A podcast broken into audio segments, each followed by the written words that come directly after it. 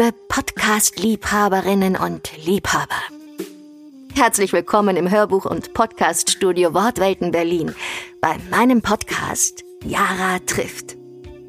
Ich bin Hörbuchsprecherin mit Leib und Seele und begegne in den nächsten Folgen einigen Autorinnen und Autoren von Büchern, die ich einlesen durfte. Wir plaudern über das Leben im Allgemeinen und Hörbücher im Besonderen.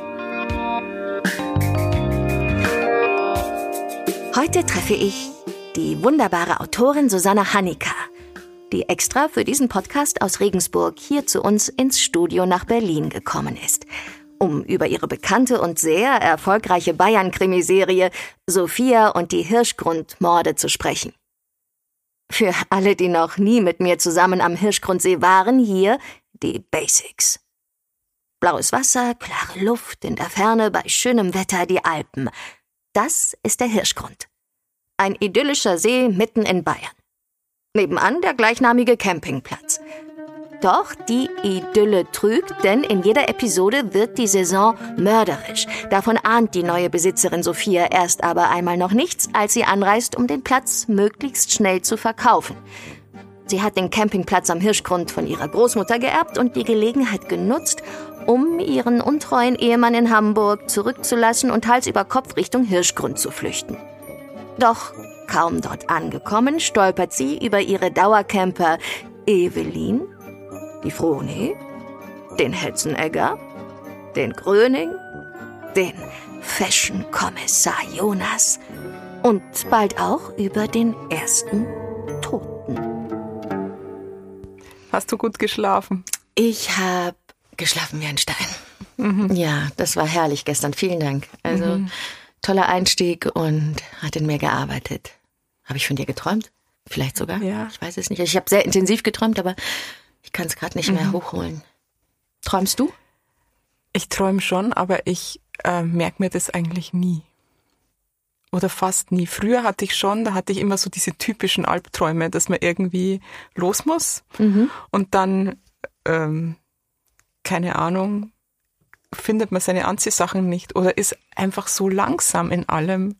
Mhm. Kennst du mhm. diese Albträume, wo man dann irgendwie so ganz langsam ist, man weiß, der Flug geht in einer halben Stunde und man, man macht irgendwas total komisches, dass man dann sagt, ich setze mich jetzt noch hin und fall mir die Nägel oder so und, und weiß, der Flieger geht jetzt dann gleich. Und das macht einen selber so nervös, aber man macht es dann trotzdem.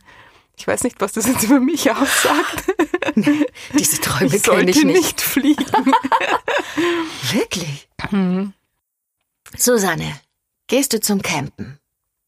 Ja, natürlich. ich gehe schon immer zum Campen, also seit ich denken kann. Also man kann ja noch nicht so früh denken als Kind, glaube ich. Also die Erinnerungen sind da ja nur verschwommen, aber wir haben Fotoalben, deswegen weiß ich, dass ich da beim Campen war. Und ich weiß nicht genau, also äh, zwei werde ich wahrscheinlich gewesen sein. Da haben meine Eltern einen Wohnwagen gekauft. Also vorher sind sie mit Zelt campen gegangen und da hatten sie dann so einen ganz kleinen Wohnwagen. Äh, und da sind wir erstmal tatsächlich in, in Bayern rumgefahren, weil sich meine Eltern das auch gar nicht leisten konnten, dann irgendwie ganz, also heutzutage fährt man dann nach Frankreich oder irgendwo weiter weg.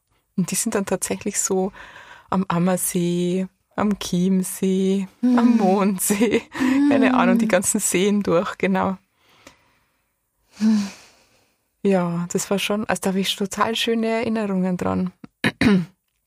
Und da fragen dann die Leute immer, ob ich meine ganzen äh, Camping-Erinnerungen da ähm, erzähle. Und wahrscheinlich ist es so. Also ich mache es nicht absichtlich, aber man hat halt so im Hinterkopf immer diese ganzen Dinge, die man erlebt hat. Und die spielen dann natürlich schon mit rein.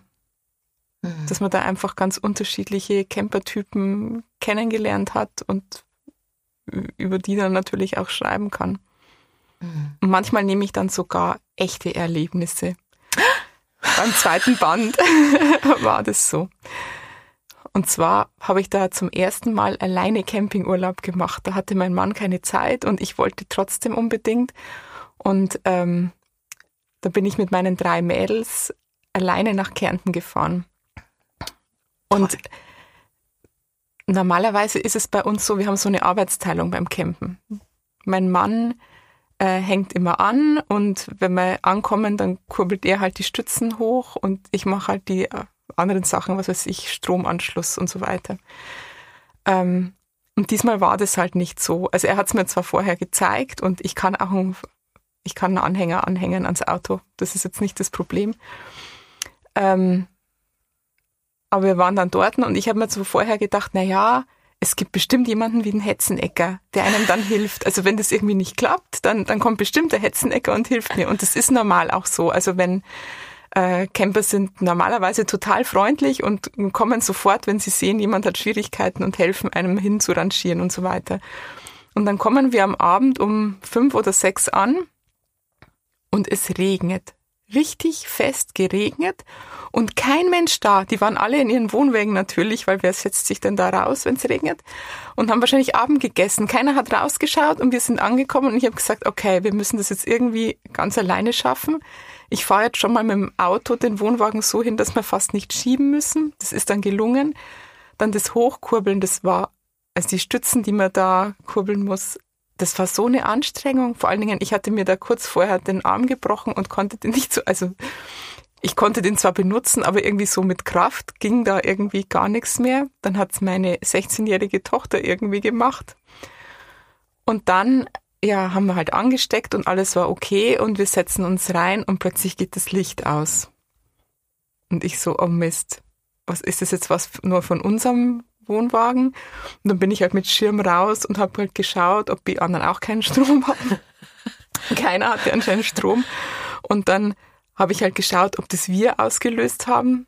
Weil ich mir gedacht habe, oh Mist, habe ich jetzt ins Kabel, weil da muss man immer äh, praktisch einen Adapter noch mit einstecken und dann hat man praktisch zwei Stecker ineinander und wenn da natürlich Wasser reinkommt, dann gibt es wahrscheinlich auch einen kurzen. Ähm, ja, aber das war nicht. Und dann bin ich zur Rezeption gegangen und habe gesagt, also da ist jetzt kein Strom. Und er so, ja, er hat schon gemerkt. Da müssen wir jetzt suchen, wer, wer derjenige ist, der das ausgelöst hat. Und ich habe mir dann so gedacht, oh Gott, hoffentlich bin jetzt das nicht ich. aber ich war es tatsächlich nicht, sondern unser Nachbar hat tatsächlich so eine Dreifachsteckdose einfach rausgelegt in Regen und hatte da Sachen eingesteckt. Und da hat es natürlich reingeregnet. genau, und dann hatte keiner mehr Strom. Ja, und während ich das so gemacht habe mit diesem ähm, Mann vom Campingplatz, da ist mir sofort eingefallen, wie der Gröning mit der Sophia über diesen Campingplatz stiefelt und irgendwie schaut, wer jetzt da schon wieder einen Kurzschluss ausgelöst hat. Das war total lustig, weil das habe ich mir dann sofort aufgeschrieben und mir gedacht, so fängt der nächste Campingkrimi an. Das sind die Leute, die keine Ahnung vom Camping haben, erklärte er das Dilemma. Sowas passiert auch nur in den Schulferien. Wieder klatschte prasselnd das Wasser gegen die Scheibe. Ich starrte ihn ziemlich verwirrt an, weil ich keine Ahnung hatte, was das Gewitter und der FI-Schalter mit Schulferien zu tun hatten. Da hat so ein Depp sein Kabel im Wasser liegen, erklärte mir der Gröning. Das müssen wir jetzt suchen.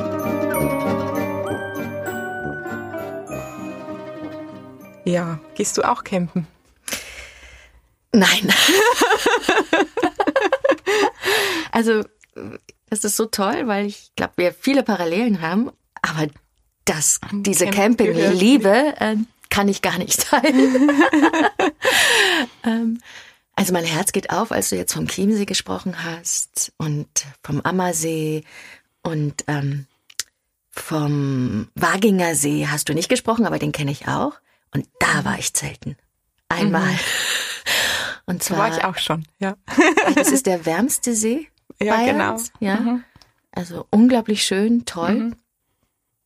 Äh, das war so ein Familientreffen von uns, eben am im schönen Bayern. Mhm. Äh, meine Schwestern und meine Eltern konnten sich das unglaublich tolle Hotel leisten. und äh, wir waren eben Zelten. Und mhm. da war meine Tochter ganz klein, die erste. Mhm. Und ja, und da gab es eben auch ein Gewitter in der Nacht. Mhm. Und, äh, und im Nachhinein habe ich, ist mir erst aufgefallen, es gibt auf den Campingplätzen ja schon auch Bäume, weil es ja wichtig ist, äh, um, damit sie Schatten spenden. Aber es ist nicht gut, so einen Platz zu haben unter einem Baum, weil es kann, können ja Äste runterfallen. Mhm. Und es ist auch auf unser Zelt ein Ast gefallen. Ähm, also nichts Schlimmes, es ist nichts Schlimmes passiert, aber es war beunruhigend. Sehr beunruhigend. Ja. Und dann äh, diese sukzessive Verdreckung. Verdreckung, ja. Äh, also so sehr man sich auch Mühe gibt, ähm, eben wenn es dann auch regnet, dann hat man halt auch Mhm. nochmal diesen ganzen, weil ich finde, wenn es trocken ist, dann das kann man alles rausfegen, aber wenn es Mhm. dann so mh, matschig wird, dann ist das schon schwer, Mhm. dass das sauber bleibt. Also innerhalb, das war auch gar nicht so lang, das war nur so ein Wochenende. Ich glaube, nachher waren wir nämlich dann auch auf einem Bauernhof mit der Tochter. Haben wir das dann nochmal gemacht? Ich glaube nicht. Mhm. Also ich habe schon den Eindruck, man muss da der Typ dafür sein und man muss das bestimmt auch gewöhnt sein. Ich weiß jetzt nicht, ob man sich ab einem bestimmten Alter da noch so richtig dran gewöhnt. Wobei es wahrscheinlich, wenn man jetzt mit einem Wohnmobil unterwegs ist, ist es auch wieder was anderes oder mit einem Wohnwagen, weil man ja da nicht so am Boden rumkrabbelt und den Dreck mit rein. Ja. Also gut, den Dreck mit rein machen wir tatsächlich auch. Mhm. Das ist tatsächlich ein Problem. Also gerade wenn man jetzt kein Vorzelt davor hat und schon den Dreck weiter vorne verliert. Ja. Ja, also eben mit der Sophia, die ja da im Häuschen wohnen kann, in ihrem Haus. Das stelle ich Mhm. mir auch ganz toll vor. Und sie schaut dann auf diese ganzen Camper. Auf die ganze Ich, ich, ich Bescherung. sehe das auch eben genau, Ja. dass sie so ein bisschen erhöht ist und sie kann da an, Ja, hat diesen genau. tollen Ausblick auf den See und ihre tollen Camper. Mhm. Oder auch Evelyn, die halt in der Wohnung drüber gewohnt hat, Mhm. äh, jetzt wieder. Und dann war sie ja aber auch im Gruberhäuschen, das Mhm. war ja auch richtig schick. Also so im Häuschen, in, ich glaube, das gibt's ja auch. Man kann sich dann diese ganzen Genau, Blockhütten Mobilheime und so. Mobilheime dann auch mieten. Äh, Also das schließe ich auch für mich gar nicht mehr aus. Aber so dieses Mhm. Aber in reine einem wilde Zelt Zelten. Und, ja. Ja, aber deine, genau, deine Camper haben ja eben einen Camper. Die zelten, da wird schon gezeltet. Es wird auch gezählt. Es wird ja. auch gezeltet. Das ja. ist tatsächlich auch immer mehr in. Also mir ist es so vorgekommen, eine Zeit lang waren es ganz wenige Zelte oder fast gar keine mehr. Dann ist so die Phase gekommen, nur noch Wohnmobile, dass auch Wohnwägen immer mehr verschwunden sind. Und jetzt kommt mir vor, gibt es auch immer mehr, die auch wieder sagen, sie zelten. Mhm. Wobei ich mir denke, so schlechtes Wetter ist tatsächlich ein Problem. Also das wäre jetzt für mich auch, also mit Zelt wäre es tatsächlich ein Problem, wenn's, wenn man dann nur im Zelt ist. Mhm.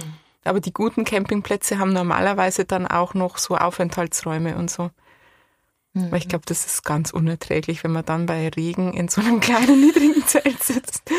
Und die Kinder, es ist auch so, dass die Kinder dann so unruhig werden, Ja. wenn die in einem bestimmten Alter, also gut, wenn sie größer sind und nur auf ihr Handy starren, sind sie ja sowieso irgendwie so unbeweglich. Aber wenn sie klein sind, dann wollen sie sich ja bewegen und dann sitzen die im Zelt und hauen sich. Liebe Zuhörer und Zuhörerinnen, an dieser Stelle hat unsere Autorin eine Frage an eine ihrer Hauptfiguren, nämlich an die Evelyn.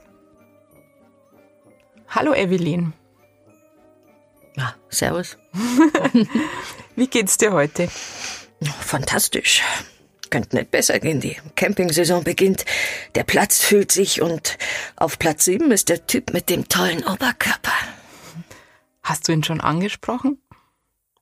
Was meinst du mit angesprochen? N- Naja, erstes Kontakt knüpfen und so. Doch, was haben wir schon längst hinaus. Heutzutage bleiben die Leute ja nicht so lang hier und ja, nicht den ganzen Sommer. Da kann man sich nicht ewig lang Zeit lassen mit Herumgerede. Du klingst ein wenig betrübt. Die Jüngste bin ich ja nimmer mehr. Ach was, dein Geist ist maximal. Ja, 25. Gut, dass du es sagst. Aber ganz ehrlich, Sex auf einer Luftmatratze. Was ist? Gar nichts. Du könntest ihn mit in dein Wohnmobil nehmen. Mach ich nie. Wie wirst denn den Kerl wieder los, wenn du keine Lust mehr hast? Naja, also ich bin verheiratet und will den Kerl gar nicht loswerden. Wie wäre es denn, wenn du mit dem Rechtsmediziner Stein... Wie, wie war das gleich noch mit dem Interview? Jetzt habe ich ein Problem. Ich habe nämlich den Text nicht. Ah, du hast den Text gar nicht. Den müssen wir, den, ich hab's nur einmal ausgedruckt. Dann müssen wir uns das Ah, jetzt gemeinsam dann- anschauen. Ja klar. Ich wollte eigentlich wissen, wie du auf diesen Campingplatz aufmerksam geworden bist. Ach, das ist eine wilde Geschichte. Lass hören. Oder ist sie erfunden? Ich, Ich hatte mal eine Affäre vor x Jahren. So, dieses typische Dingens. Er verheiratet, super eifersüchtige Frau, die nicht mit ihm ins Bett wollte, es aber auch nicht leiden konnte, wenn ich diesen Part übernommen hab. Hm, okay. Ja, und, und du fragst dich jetzt, wie ich die Kurve zum Campingplatz krieg? Ein bisschen, ja. er hatte ein Wohnmobil, in dem wir uns immer getroffen haben, und eines Tages ist seine Frau aufgetaucht und ist auf mich losgegangen, und ich nur in Unterwäsche, schnapp mir den Schlüssel und fahr los. Und er? Ja, er ist nackt bei seiner Frau stehen geblieben. Okay, sagen wir mal so, er ist mir erst nachgelaufen, aber so ein Wohnmobil fährt ja viel schneller, als ein nackter Mann laufen kann. Und dann hast du den Campingplatz angesteuert? Na, ich wurde von einer Polizeikontrolle aufgehalten. Das war der Vater von Brunner, der wollte wissen, wieso ich in Unterwäsche herumfahre. Und da hast du ihm dann alles erzählt? Na, natürlich nicht. Ich hab ihm gesagt, dass mir eben unfassbar heiß wäre und ich die Orientierung verloren hätte und ich wäre auf der Suche nach einem Campingplatz. Und da ist er mit dem Polizeiwagen vor mir hergefahren, damit ich nicht nochmal die Orientierung verliere. und das war dann der erste Kontakt mit Sophias Großmutter. Ja, der alte Brunner hat mir noch den Tipp gegeben, mir was überzuziehen, weil, ja, weil auch Sophias Nonna ganz leicht die Orientierung verliert, wenn ihr was nicht passt. Und das Wohnmobil, das hast du dann nicht zurückgegeben? Ach, ich hätte schon, aber es hat sich ja keiner mehr bei mir gemeldet. Super, da könnte ich noch ewig drüber reden. Gern wieder. Ja, ich äh, brauche dann immer ein bisschen länger und dann wird geschnitten. Ne? Also wenn ich dann so die Figur nochmal ansetze, dann wird einfach wieder geschnitten. Also mhm. ein Hörbuch geht nicht, also prima vista sowieso nicht. Ich bereite das immer vor. Mhm. Aber dann, wenn ich diese so unzufrieden bin mit einem Satz oder mich versprochen habe, dann wiederhole ich den Satz und dann wird das wird das rausgeschnitten. Ja, genau. Mhm. Das ist echt interessant, das so mitzukriegen, wie das ist. Ja, weil es ist ja keine Probe, es ist ja im Theater, wenn es eben, du schreibst super Dialoge, die man auch auf einer Bühne bringen könnte. und dann probst du das. Und dann hast mhm. du dieses Clip-Clap und dann ist es ja auswendig parat. Aber das, mhm. diese Zeit kannst du nicht investieren für ein Hörbuch, dass du das komplett mhm. auswendig kannst. Funktioniert nicht. Und mhm. dann gibt es natürlich Versprecher, Verhaspler oder mhm. äh, eben die Unzufriedenheit der Sprecherin, die das dann nochmal machen will, weil sie gemerkt hat, der Satz, den hat sie noch nicht gegriffen. Mhm. Bei mir ist es halt so, ich habe ich hab halt Abgabetermine, mhm. an die halte ich mich eigentlich immer. Ähm, und ich habe immer nur einen Abgabetermin. Das ist der Abgabetermin, wo ich das erste Mal das Manuskript abgebe. Und danach sind aber nochmal Abgabetermine, die ich aber vorher nicht weiß. Wir haben ja mal so ganz kurzfristig diesen Quarantäne-Krimi dazwischen geschoben. Mhm. Und da ist dann das Buch früher erschienen als das Hörbuch. Und da habe ich mir auch gedacht, irgendwie, das sind doch jetzt acht Wochen dazwischen, komisch, dass das so lang dauert. Aber die haben mir dann erklärt, dass äh, man auch nicht so leicht einen Platz im Tonstudio kriegt. Also Richtig. dass man nicht sagen kann, zack, bumm, jetzt wird aufgenommen, sondern dann dauert es halt irgendwie ein paar Wochen genau, oder Monate. Genau, also das äh, die, also zum einen muss mhm. äh, der Schauspieler, die Schauspielerin zur Verfügung stehen mhm. und das Studio. Also mhm. das muss man eben auch noch vereinbaren. Und da ist so kurzfristig äh, das schwierig. Mhm. Und das muss ich auch ehrlich sagen, das liebe ich ja auch ähm, an dieser Arbeit, dass das eigentlich gut planbar ist. Mhm. Weil eben das Skript muss geschrieben werden und dann plant man die Sprecherin ein. Also es gibt in meinem Berufsfeld ja noch viel kürzere Geschichten im Synchron oder in der Werbung. Mhm. Da muss man, kriegt man abends um fünf Bescheid und hat am nächsten Morgen die und die Dinge einzusprechen. Ach, und das war für mich immer sehr schwer vereinbar mhm. mit Kindern. Mhm. Und daher liebe ich das sehr, hm, Hörbücher einzusprechen, weil es einfach äh, wirklich eine entspanntere Arbeitsatmosphäre ist, weil mhm. es eben gut planbar ist. Aber eben, mhm. es gibt schon ähm, ja Unwägbarkeiten. Mhm. mhm. Ja, mich hat es ziemlich unter Druck gesetzt eine Zeit lang, weil da hat irgendwann meine Lektorin gesagt, also ich gebe ja normalerweise immer pünktlich ab, aber ich habe ja früher vier Krimis im Jahr geschrieben statt drei. Und hatte zwischendurch dann ja auch diese Lerchenbach-Liebesromane und da bin ich dann einmal ins Schwimmen gekommen und habe gesagt, also kann sein, dass ich das jetzt nicht schaffe. Und dann hat sie zu mir gesagt, es ist total wichtig, dass sie das frühzeitig weiß, weil das Tonstudio schon gebucht ist. Also da ist das Tonstudio schon gebucht anscheinend, wenn ich den Roman noch gar nicht geschrieben habe. Das ist ja Wahnsinn. Und ähm, sie hat dann gesagt, ähm, und das Problem ist auch ein bisschen dadurch, dass ich immer zuverlässig liefere, plant sie auch gar keinen Puffer ein. Also bei vielen anderen macht sie irgendwie zwei Wochen Puffer, dass sie praktisch noch sagen kann, naja, dann brauchst halt eine Woche länger, ist auch okay. Und bei mir ist kein Puffer drinnen, weil ich immer äh, pünktlich liefere. Und ich so, oh, das setzt mich jetzt total unter Druck. ja. Und ich habe dann auch, also ich weiß nicht wann es war, vor einem Jahr oder so, habe ich gesagt, ich schreibe jetzt nicht mehr vier, weil ich so, äh, weil das so ein Stresslevel ist für mich. Also gerade mit dieser Gewissheit auch, das ist jetzt nicht nur von mir eine Freundlichkeit, dass ich pünktlich abgebe, sondern das ist auch wirklich Zwang. Mhm. Ähm, vor allen Dingen, also was sich wahrscheinlich die Leser und Hörer gar nicht zu vorstellen, das ist dieser ganze Prozess, dass das so ein Hin und Her ist bei mir. Also ich setze mich nicht hin und schreibe jetzt den äh, diese 200 Seiten, sagen wir mal, sondern es fängt so an, ich schreibe, äh, ich fange an zu schreiben und schreibe zwei Wochen. Und dann kommt das Lektorat vom Vorgängerband dazwischen. Und dann höre ich erstmal auf zu schreiben. Dann mache ich das Lektorat, also das erstmal das strukturelle Lektorat, wo mir eine Lektorin sagt, ah, an der und der Stelle stimmt jetzt nicht ganz. Dann mache ich das und in der Zeit äh, kann ich auch nicht am nächsten Band schreiben, weil ich muss dann in dieser Geschichte drinnen sein und ich muss da sofort vergessen, was ich vorher gemacht habe in dem anderen Band, mich nur auf das konzentrieren. Ja, und dann mache ich das. Und dann kommt praktisch, dann schicke ich das wieder weg, dann schreibe ich wieder zwei Wochen oder sechs Wochen und dann kommt das Feinlektorat, was dann normalerweise nicht mehr so schlimm ist, aber da ist dann auch wieder so ein Stopp drinnen. Und dann, eine Woche bevor ich dann den äh, aktuellen Roman abgebe, schreibe ich normalerweise, also wenn ich vier schreiben will, schreibe ich dann schon das Exposé vom nächsten Band. Also ich werde da bestimmt viermal unterbrochen in einem Band.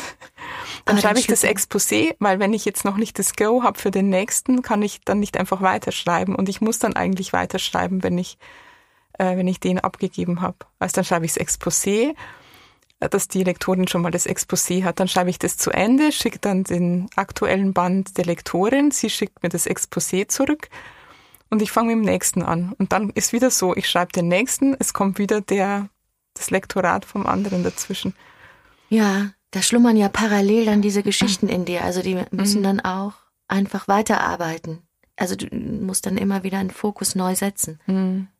Und das ist eigentlich, also es ist tatsächlich kein Problem für mich. Es ist nur ein Problem, wenn ich weiß, ich bin jetzt schon spät dran. Und dann kommt zum Beispiel irgendwas Größeres zu machen, wenn es dann heißt, keine Ahnung, da bei der Handlung stimmt irgendwas nicht. Du musst dir da irgendwas noch einfallen lassen. Und ich habe da so ein Vorgehen, also ich lese mir das durch, schaue, wo das Problem ist. Wenn ich erfasst habe, wo das Problem liegt, ähm, lege ich das drei Tage weg und denke nicht dran. Und am Ende der drei Tage weiß ich normalerweise, was ich mache. Aber in den drei Tagen darf ich natürlich nicht am anderen Buch schreiben. Mhm. Weil sonst, also sonst fällt mir auch nicht ein, wie ich das Problem löse, sondern das muss dann drei Tage liegt es dann. Und das macht mich dann so nervös. Also wenn ich weiß, ich bin jetzt bei dem anderen schon so spät dran, eigentlich müsste ich weiterschreiben, aber eigentlich muss ich das jetzt das Lektorat machen. Und das äh, macht mich richtig wuschig im Kopf dann. Mhm. Deswegen habe ich gesagt, also irgendwie, ich, also ich würde schon drei, äh, vier schaffen, wenn jetzt nicht so groß was dazwischen kommt, wenn ich nicht krank werde und wenn keine Ahnung, beim Lektorat nicht allzu viel zu tun ist. Aber das ist irgendwie ganz schlecht für mich, wenn ich dann so nervös werde und mir denke, du musst jetzt unbedingt eigentlich weiterschreiben. Machst du irgendwas? Meditierst du oder ähm, um, um das äh, zu erhalten, so diese, diesen Fluss, diesen Flow? Also ich meditiere jetzt nicht so absichtlich, dass ich mich hinsetze mhm. und meditiere, aber ich habe Tätigkeiten, die ich als Meditation empfinde. Ich habe das erst ganz spät rausgebracht, dass das eigentlich Meditation ist, weil mir mal eine Freundin erzählt hat, wenn sie so Socken zusammensucht, das ist für sie meditativ. Ich ärgere mich da immer drüber, wenn ich Socken zusammensuche. und da habe ich mir gedacht, eigentlich stimmt das, wenn man da einfach so in Ruhe das macht und das irgendwie so die Zeit so an sich vorbeistreichen lässt, ist es eigentlich wie Meditation. Und ich habe auch so Dinge, also zum Beispiel im Sommer, ich baue unglaublich gern Bohnen an. Und diese Bohnen pflücken, das ist so, ich weiß nicht, da wird man so geerdet, wenn man dann so die Bohnen dann in sein Eimerchen tut und ja, das ist wunderbar. Oder halt spazieren gehen. Mhm. Und es mhm. ist irgendwie total wichtig für mich, dass ich dann nicht über diese Probleme nachdenke. Also es ist, ja. dann komme ich auch nicht drauf. Also wenn ich mich hinsetze, mir überlege, wie löse ich das jetzt, ähm, das geht einfach nicht. Mhm. Und normalerweise kommt es dann zu mir. Also ja.